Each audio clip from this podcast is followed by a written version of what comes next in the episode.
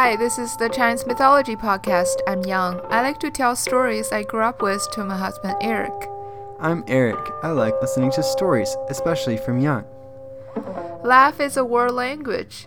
People from different cultures all have jokes, and today we'll continue the series about ancient Chinese jokes and hope you can laugh or smile about it. Today we'll tell two jokes from the book Xiaofu from the Ming Dynasty between the year 1574 to the year 1646 about flattering and being humble. You know how Asian people like try to look like they're humble? The most common scenarios is when people compliment you like, "Oh, I like your dress, I like your hair." In the US or in the western cultures, you should say thank you but in the Eastern culture, you shouldn't say thank you because it sounds like you're bragging or it sounds like you feel so good about yourself. So you should say, no, I don't look good, or no, you look better, or something like that. Well, people do that here too, I guess.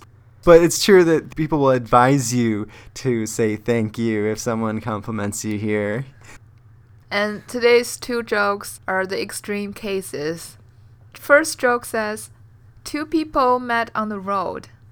Person A like to flatter people, and person B is always being humble.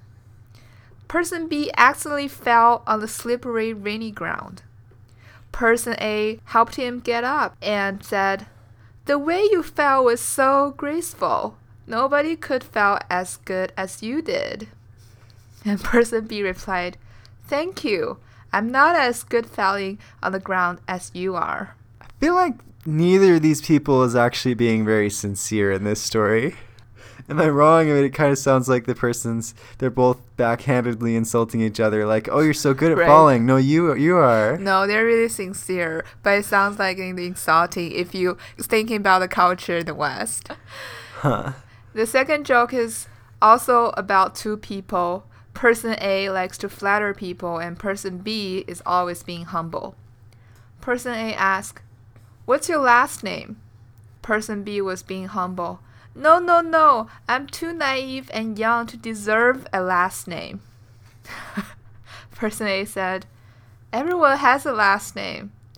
Person B said, Okay, I have the most tiny, unremarkable last name of all. What is it? Person A asked. Zhang, person B finally replied. Person A said, Oh, so your dad's last name is also Zhang? Person B said, Yes. Person A said, Wonderful, wonderful. What a coincidence that the whole family all have the same last name. okay, that's an interesting one. I was going to say, though, especially that first joke is pretty good. I think the Chinese people had and have a pretty good sense of humor. I they would poke fun at their own culture and stuff. Like that's a thing that I don't know if all cultures do that. I mean, I feel like the British poke fun at themselves and well, I think the fundamental of humor is being sarcastic about yourself or you're sarcastic about your own life. Well, it, it does show that you're humble if you can make fun of yourself, I guess. If you want to find more information about this story and on the other stories we talked about in the past, please visit our website, ChineseMythologyPodcast.com. You can find our social media and we have a Patreon account. We appreciate all the support you gave us, which keeps our podcast going. That's it for today's episode. Thanks for listening. See you next time.